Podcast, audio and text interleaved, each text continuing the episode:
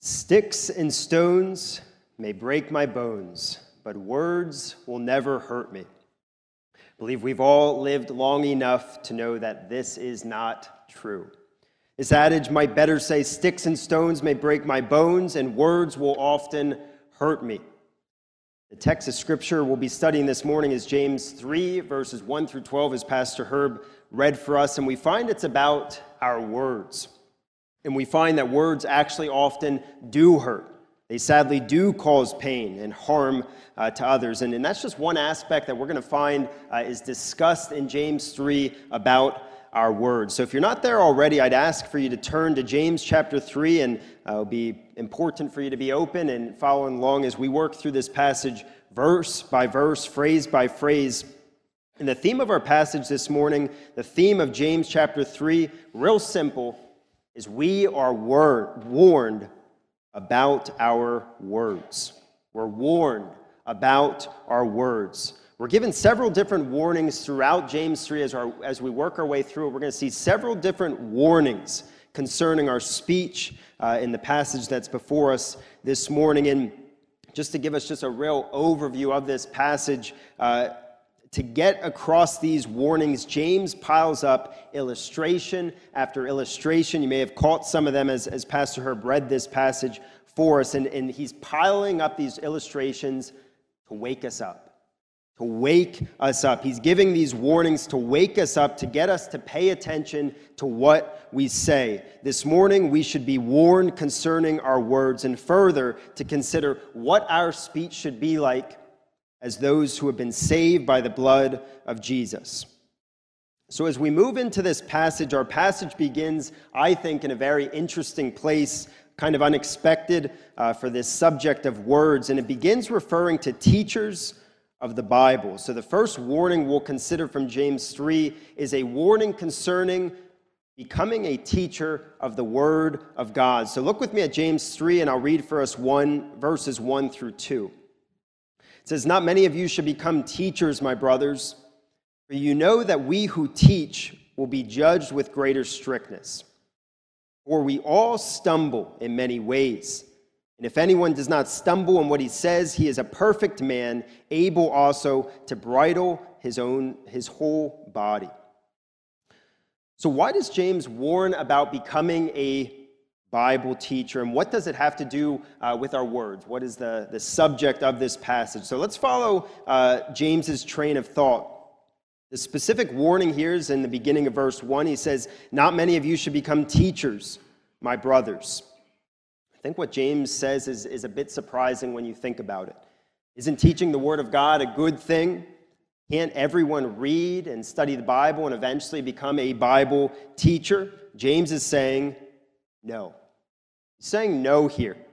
Not many of you should become teachers is saying just a few of you should become teachers. It shouldn't be everyone within the, ch- the church that is teaching the Word of God.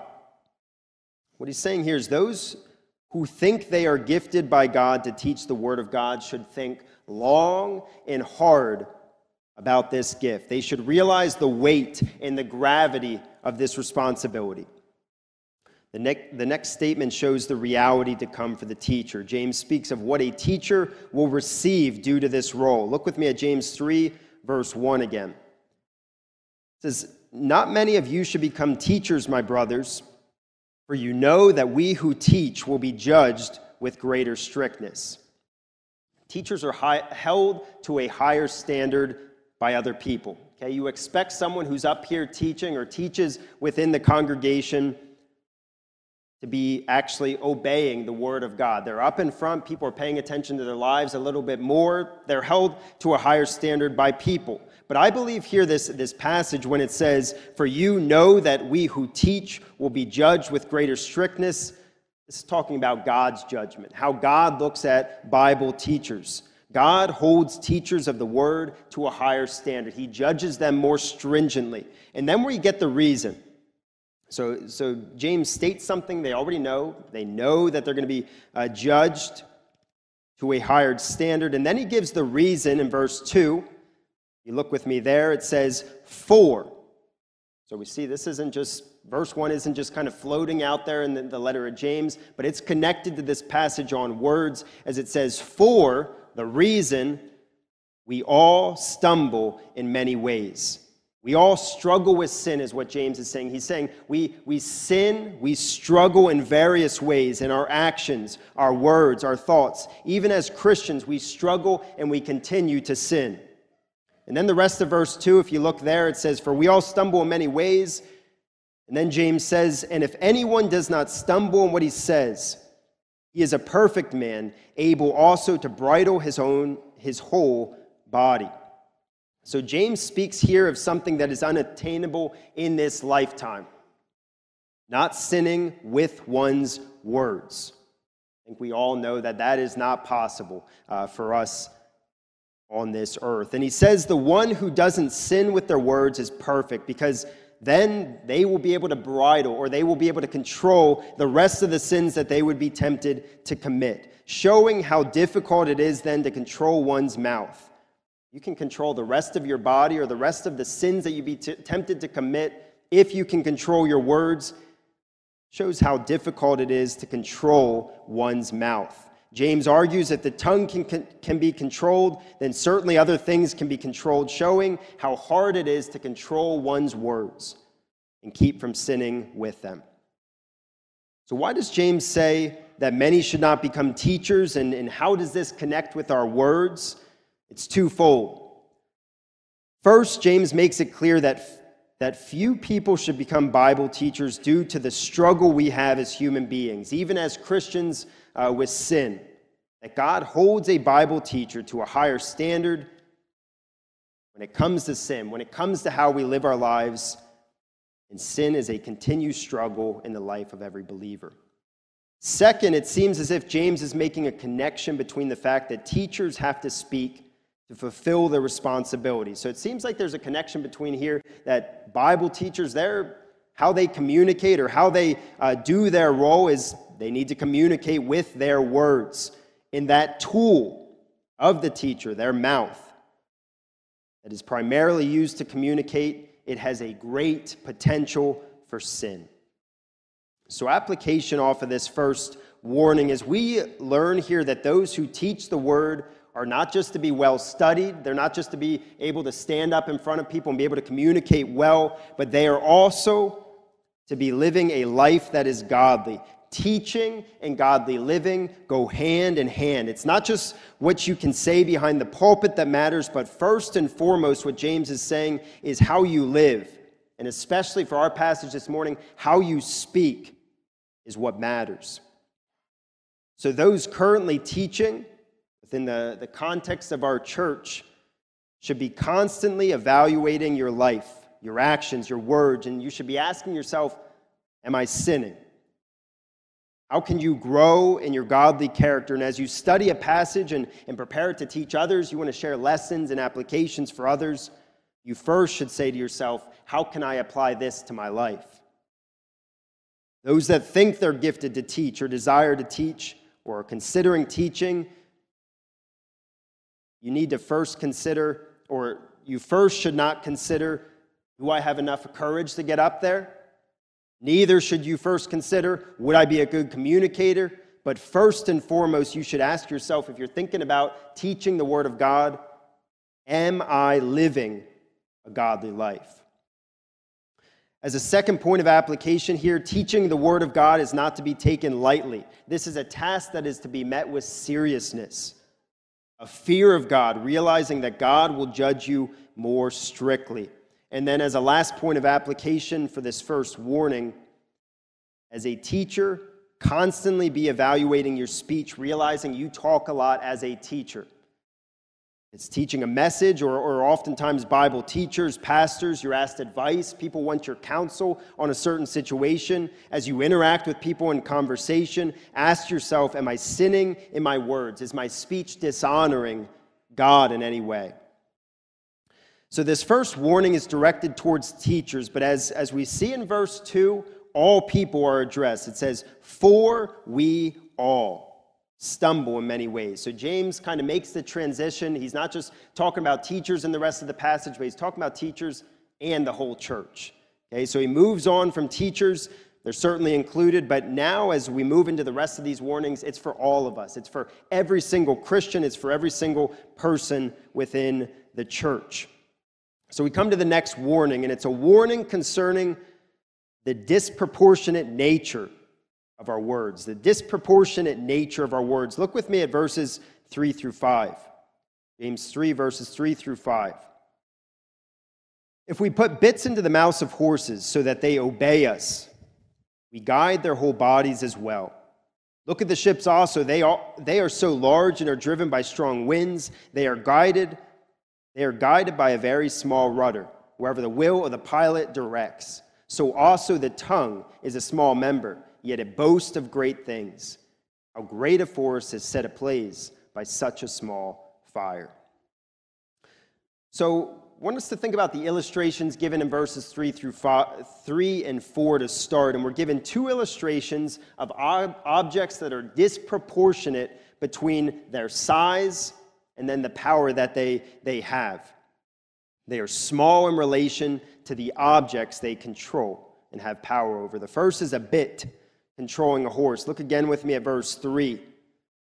James 3 3 says, If we put bits into the mouths of horses so that they obey us, we guide their whole bodies as well. A bit is a, a mechanism that is placed into a horse's mouth that, that allows the rider to, to produce pressure on, on their mouth uh, so that ultimately they can control that horse. It gives, gives the, the rider control of the horse that they're on and a bit is exceptionally smaller than a horse. And yet we see here, and this is James's point, it's small, but it can control a whole horse. The second illustration is a rudder controlling a ship. If you look with me at verse 4, look at the ships also. Though they are so large and are driven by strong winds, they are guided by a very small rudder, wherever the will of the pilot directs. So James then points out another illustration that's on a ship, a rudder on a ship. And he stresses how big a ship is. And in addition, additionally, he's addressing that a ship is, can be controlled by other things, by winds at sea. And yet it's a small mechanism that ultimately has control, a rudder. It ultimately is the thing that has power and control over a ship. It's the rudder, which is found under the ship in the water that allows the pilot to direct which way that ship is going uh, to travel by sea. And then James makes his point. Look with me at verse 5. He makes his point at the beginning of verse 5. He says, So also the tongue is a small member, yet it boasts of great things. James's point here is to stress how small these things are, just like the tongue when it comes to our bodies. The, small, the tongue is a, a very small part of our bodies. And by tongue, he's ultimately getting at our words, what we say from our mouth, from our tongue. And though it's so small, it has great power and impact, just like the bit in the rudder do. James says specifically, yet it boasts of great things. And by boast, your mind might immediately go to the sin of boasting, being arrogant or proud. Often that comes out in our words. But by saying, yet it boasts of great things, what James is trying to, to say, the point he's trying to make, is that the tongue, if it could express itself, if it had a mind of its own, it could speak of its great ability to impact things both good and bad. That our words have, have the potential for tremendous harm or tremendous good. That is the point that James is trying to make here. Our words can destroy a reputation or they could bring peace between enemies. James's warning here is that such a small body part can bring about life altering results. Our words, which may not be many, they might not seem significant, we might kind of take them lightly or just say them passingly, they are significant. And for now, the point is that they are significant or they can make a significant impact both on the good and the bad. Proverbs 18, verse 21 puts it this way Death and life are in the power of the tongue, and those who love it will eat its fruits. So we're going to see a shift in a moment uh, when we come to our passage, or as we come to our passage, uh, that James starts to resort to the bad that can come from the tongue. But right now, he, he's kept it neutral just to show that our words can either do great good or they can do great damage. And I believe what James is trying to get across here by this warning is don't be deceived when it comes to the tongue. We shouldn't be deceived when we think about our words and their potential. It may be a small part, but it may be the part that can bring the greatest consequences and results. James does not want us to take our words lightly. That's what he's trying to get us, get us to understand right at the beginning of this passage. We cannot just think to ourselves, it's just a few words. We just said one thing, it was just one sentence. Those words don't mean much. But our words can have great power and punch even if we don't realize it. Don't be naive when it comes to your words. Have your eyes wide open as you prepare to say something. As something's about to come out of your mouth, have your eyes wide open to the consequences, to the results it could have. That is James, James's point as he shows the disproportionate nature of our words. Don't be deceived when it comes to them. They have power. So we'll move on to the third warning. This comes from verses 5 through 6, and we get a warning concerning the destructive and sinful nature of our words. So, as I said, we get a shift here, and now he's going to really focus on the bad. He's going to focus on the bad consequences that come, and it starts at the end of verse 5 and goes to verse 6. So, let me read James 3 5 and 6 for us. So, also the tongue is a small member, yet it boasts of great things. And then this is where it starts. How great a forest is set ablaze by such a small fire. And the tongue is a fire, a world of unrighteousness. The tongue is set among our members, staining the whole body, setting on fire the entire course of life, and set on fire by hell. So we're told a lot of things. As you see, there's a lot of phrases in here, and I want to take them one by one to consider the results and the wickedness that, is, that are found in our words from these two verses. First thing I want us to consider is our words can cause great damage. The end of verse 5 speaks of the disproportionate nature of the tongue once again, but it also ushers in this destructive nature. Look at the second half of verse 5 with me. It says, How great a forest is set ablaze by such a small fire. The picture James gives is of just one small ember one small ember that's left in an abandoned campfire, and that small ember causes a whole forest to eventually erupt into flames. Showing, as we saw back in verses 3 and 4, that small things have great power. Small things can have a large impact. Realize the weight of your words. But as I said, the end of verse 5 also ushers in this destructive nature to show that our words can wreak havoc on our lives in the lives of others by comparing them to a fire. So, to read verse 5 again, it says, How great a forest is set ablaze by such a small fire. And then look at verse 6 at the very start. And the tongue is a fire. Okay, this is not a good or a positive comparison, but this is a, a bad thing to be compared to, that our words are like a fire.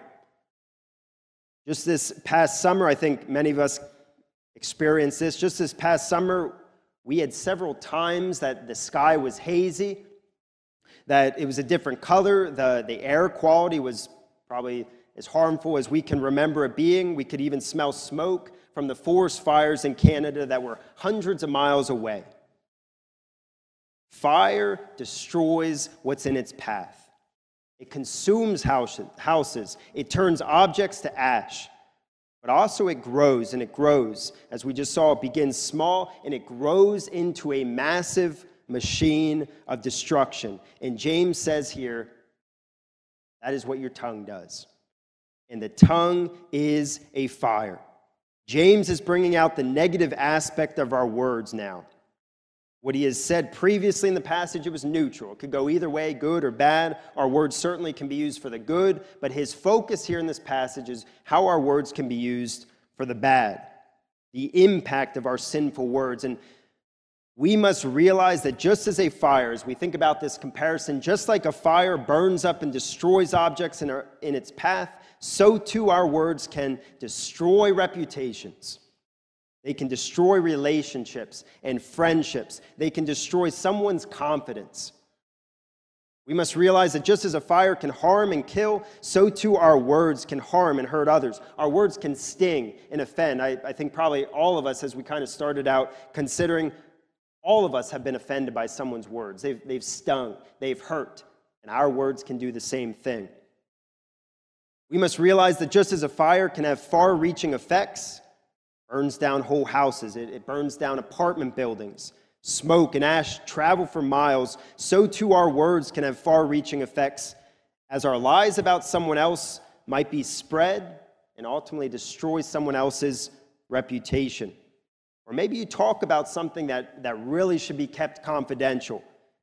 And then it's passed from person to person to person so that many people find out that, that thing that should have never been shared.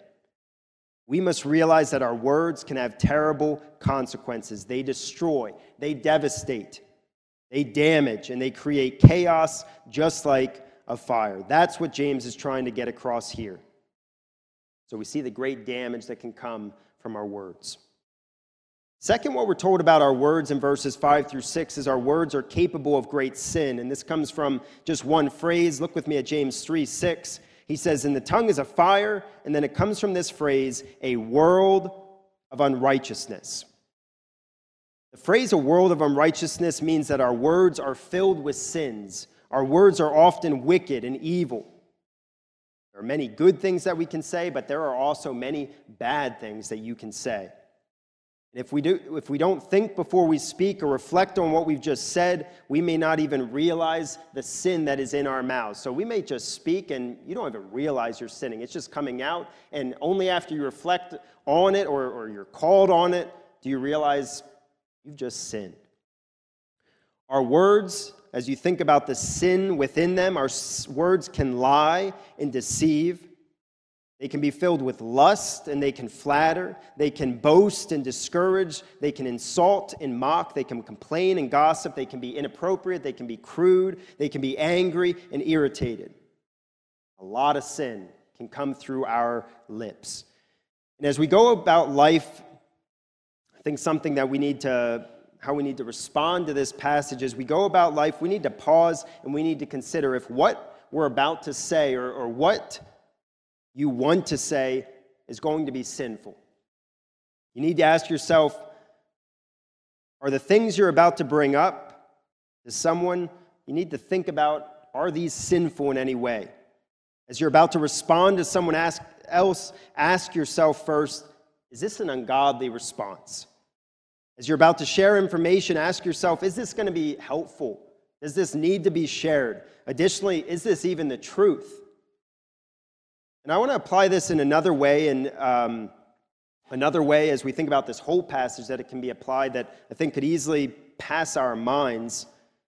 And for those that don't use electronics in any way, you have to be, bear with us for a moment. But these things apply to what we type, what we type over text, what we type on social media, what we say as a comment in response to someone, maybe something you post on Instagram, something you share on Facebook. As I said, it includes texting as well. What James is saying about our tongue and our words applies not just to what we speak with our mouth, but also expressing ourselves in what we write and how we communicate nowadays with the technology, the technology we have. Have you ever thought about this? The sin that can be within uh, your texting, the social media that you're on. Maybe you haven't counted texting or social media as being your speech, and, and I think it most certainly is. This passage of James 3 applies to our typing. Our communications over text or our social media can be filled with sin. We must ask with texting and social media is what I'm about to post godly or ungodly? Is what I'm about to send over text sinful in any way? Could the post I'm about to share hurt anyone? Could this comment I'm about to make have devastating consequences? As we type these things out, we need to be willing to press the backspace button or the delete button on your keyboard several times before we send it. Either say something else or don't say something at all. We find we often sin with our words. The third thing we find concerning our words is our words reveal what is in our hearts. Look with me at James 3 6.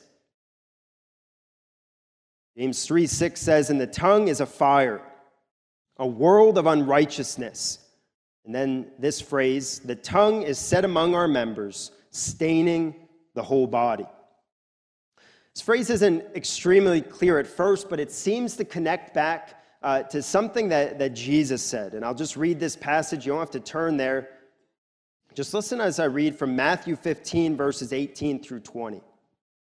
Jesus says, But what comes out of the mouth proceeds from the heart, and this defiles a person.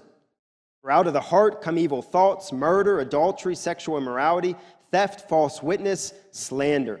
These are what defile a person. But to eat with unwashed hands does not defile anyone. So the connection here is, is, James is saying that our tongue stains the whole body, it defiles the whole body, and Jesus is saying the same thing here. It's not, not things that, uh, laws that we keep or things that we do, but he says here, but what comes out of the mouth proceeds from the heart, and this defiles a person. Jesus' point is that our words reveal what is in our hearts. Our words, what's coming out of our mouth that James is talking about, display what we're thinking. Our words reveal the sin that is in us. I think this is an interesting point for, for James to, to bring up here as a passage that is all about our words.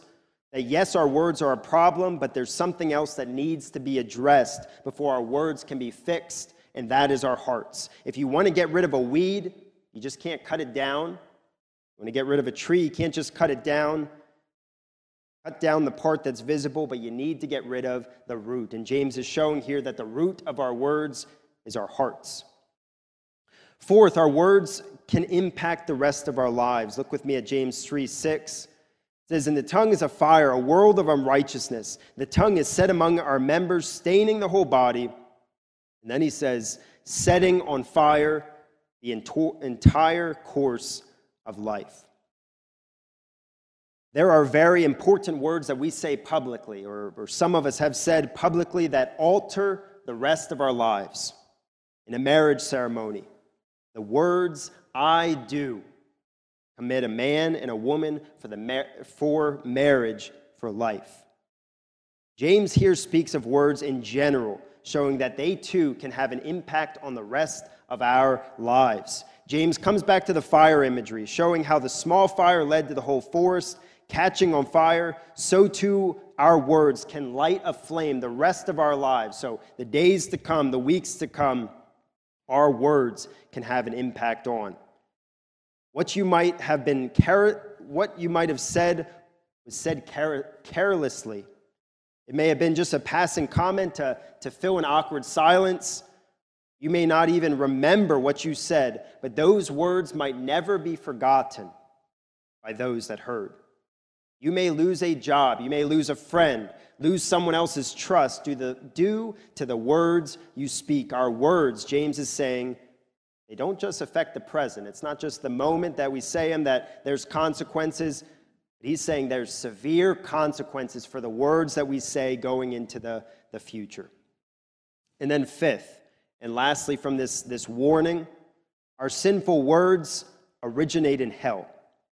With me at James 3 6. It says, And the tongue is a fire, a world of unrighteousness. The tongue is set among our members, staining the whole body, setting on fire the entire course of life, and set on fire by hell. James has piled phrase after phrase after phrase to show us the sin, the result of our words, and now he tells us the origins. When a fire is extinguished, so a fire that lit up a house and burned it down, when a fire is actually extinguished, a fire investigation takes place to find the origins, to find what caused this fire, what, what made this come about. No searching or investigation needs to be done here. James tells us the origin, the start, the cause of this fire, our sinful words, and he says that it's hell.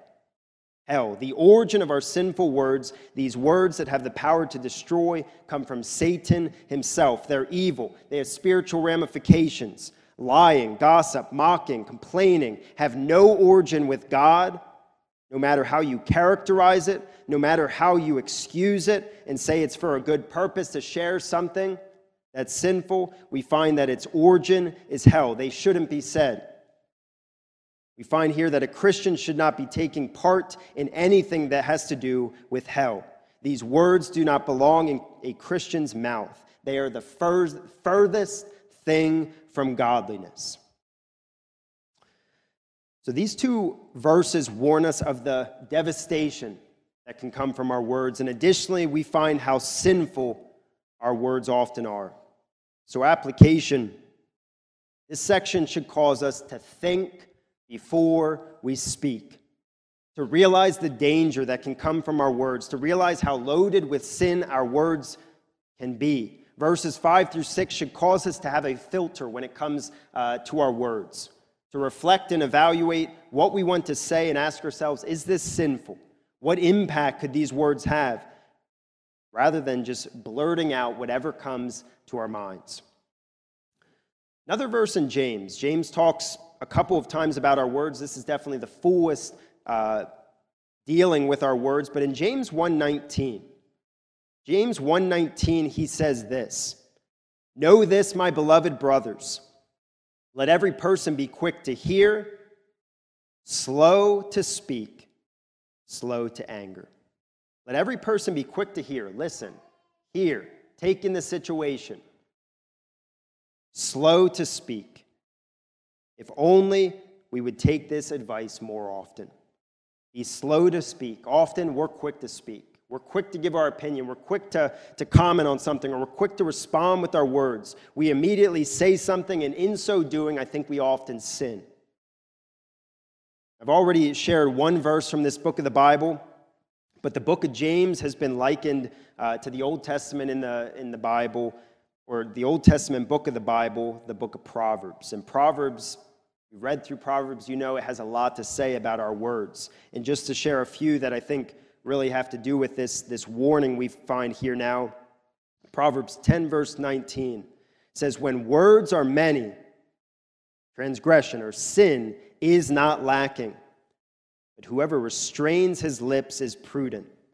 Proverbs 13, 3 says, Whoever guards his mouth preserves his life. He who opens wide his lips comes to ruin. And then Proverbs 29 20 says, Do you see a man who is hasty in his words? There is more hope for a fool than for him. So think before you speak, realizing the sin that lurks when it comes to our speech and the devastating consequences that can come from just a word. Just a word. The next warning a warning concerning the out of control nature of our words. Look with me at James chapter 3, and I'll read for us verses 7 through 8. James 3, 7 and 8. For every kind of beast and bird, of reptile and sea creature can be tamed, and it has been tamed by mankind. But no human being can tame the tongue. It is a restless evil, full of deadly poison. So our words, at previous points, were compared to a fire. Now they're compared to an animal. James speaks of how animals can be tamed, but he says that no one can tame their tongue. Further, he speaks of our words being a restless evil. If we skip down to the, the last two phrases, he says, It is a restless evil. And restless just emphasizes this wildness, this uncontrolled uh, nature of our words. And again, he reiterates the evil. He says, A restless evil, reminding us of the sin in our words. And then he says, Full of deadly poison. Continuing this animal illustration, reminding us that our words too can have terrible consequences. They're poison. I want to talk for a moment about how the tongue cannot be tamed. Okay, I talked about a filter uh, in the last point as we thought about application, a filter. Put a filter on your mouth. Think before you speak. And, and sadly, even when we have this filter on, we're trying to be intentional uh, with our words. We sometimes will say, and maybe you can remember yourself saying this, I probably shouldn't say this, but, and then you go out and, and you say what you just said you shouldn't say. So, oftentimes, even when we have a filter, we realize something's wrong, we've thought somewhat about what we're about to say, we come out with it anyways. Using our words is a necessary part of living to be able to communicate with others. So, as we think about this tame aspect, being able to control your words, we need to talk, okay? Uh, we need to be able to communicate with people. It's a common thing we do, and naturally, sinful words just slip in. So, here James concludes that no human being can tame the tongue, meaning that we cannot ultimately control our tongue. We can try our best to filter what we say. We need to think before we speak. As I already said, we can try our hardest not to say anything at all, but eventually we will let loose and the spark will be ignited. I'd like us to look at an example, and I'd, I'd like you to actually turn there as I want to read the whole psalm for us. And that's Psalm 39. If you just keep your finger here, because we'll, we'll flip back to it. I just want us to look at an example in the scriptures and I think a good one from David's life in Psalm 39. In Psalm 39, we find an example from David's life where he is talking about the fact that he cannot control his words. I want us to work our way through several different sections of this uh, to see how David comes to the conclusion he cannot control his word and words and kind of what his what the result is, what he what his conclusion is uh, to that. So look first with me at verses one through three, and we find no matter how hard David tries to stay silent, ends up sinning with his words. He says, it says in verse one, I said, I will guard my ways that I may not sin with my tongue. I will guard my mouth with a muzzle, so long as the wicked are in my presence. I was mute and silent. I held my peace to no avail. And my distress grew worse. My heart became hot within me. As I mused, the fire burned. Then I spoke with my tongue. Verses 1 through 3, David is saying he tried his hardest. He put his guard up. He guarded his tongue and he, he sought to just stay quiet. Okay, he's not going to say anything. He's going to stay quiet and not uh, speak and yet he sins with his words, even though he exerted great effort against this sinning with his words. Then look with me at verses 4 through 7, and, this causes David to reflect and realize he is sinful. Verses 4 through 7 says, O Lord, make me know my end, and what is the measure of my days. Let me know how fleeting I am. Behold, you have made my days a few handbreadths, and my lifetime is as nothing before you. Surely all mankind stands as a mere breath, Selah. Surely a man goes about as a shadow. Surely for nothing they are in tor- turmoil. Man heaps up wealth and does not know who will gather. David's point here is he acknowledges he's incapable of, incapable of doing this. He says, How fleeting I am. And then verses 7 through 13, we see David's conclusion, who he looks to. Hey, he can't master his words, he can't take control of them. Who can?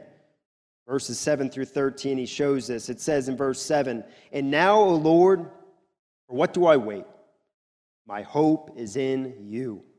Deliver me from all my transgressions. Do not make me the scorn of the fool. I am mute. I do not open my mouth, for it is you who have done it. Remove your stroke from me. I am spent by the hostility of your hand. When you discipline a man with rebukes for sin, you consume like a, moth what is dear to him. Surely all mankind is a mere breath, Selah. Hear my prayer, O Lord, and give ear to my cry. Hold not your peace at my tears, for I'm a sojourner with you, a guest like all my fathers. Look away from me that I may smile again before I depart and am no more. Verse 9 says, I am mute, who's able to keep silent. I do not open my mouth. And then the credit he gives is, For it is you who have done it. David tried, it wasn't possible. It is God who allows him to be able to watch his words, be able to not speak uh, in this time where he was tempted to do so. So you can turn back to, to James chapter 3 now, and I just want us to see that example of, of David's progression of, of sinning with his mouth. He tried, he exerted effort, and yet he couldn't do it. It was ultimately God who could do it. So, application. So, as we're warned and confronted with the power, the destruction, the sin of our words, we should not be driven to try to master our tongue. We may be tempted to conclude this, but instead our text is clear. No human being can control the tongue and tame the tongue. Only God can. Only God can master it. Only God can help us watch our words. Only God can ultimately help us not to share a word of gossip or a rumor or an inappropriate joke. What, we ha- what we've seen so far concerning the tongue, and now with this new information that no human being can tame the tongue, it should drive us to pray what David prayed in Psalm 19 14, our call to worship. Let the words of my mouth, the meditation of my heart be acceptable in your sight, O Lord, my rock and my redeemer. It's a prayer. Let the words of my mouth, God, work in my words, cause them to be acceptable in your sight. May this be our daily prayer for us as we walk away uh, from this chapter. I think our call to worship is a great prayer for us to, to pray. Now we come to the last warning, a warning concerning the hypocritical nature of our words. And I'd like to read our last passage for us. If you look with me at James 3 9 through 12, we find this hypocritical nature. Verse 9. With it we bless our Lord and Father, and with it we curse people who are made in the likeness of God. From the same mouth come blessing and cursing. My brothers, these things ought not to be so. As a spring, pour forth from the same opening both fresh and salt water. Can a fig tree, my brothers, bear olives, or a grapevine produce figs? Neither can a salt pond yield fresh water. So here James comes back to the fact that our words can be good, but they also can be bad. He's focused on the bad the last couple of verses, and here he brings up some of the good things that we, we can say. But he shows that if they are mixed with sin, this is not good. So he gives two contrary ways of speaking. Again, verses 9 through 10. With it, with it we bless our Lord and Father, and with it we curse people who are made in the likeness of God. From the same mouth come blessing and cursing. Blessing, praising, worshiping God in a Sunday service like we are doing right now, like we've already done, like we will do. And then on your drive home today, you curse another person. You speak negatively about someone here at church. You mock something they did. You say, I can't believe they did this. Maybe you share a juicy piece of information with your spouse. That is what James is talking about. On the one hand, you're praising God, and then the next moment, you're cursing someone. He says in verse 10 from the same mouth come blessing and cursing. One moment you're saying words that are good, godly, God honoring, and the next second you're doing the complete opposite and you're bashing someone else.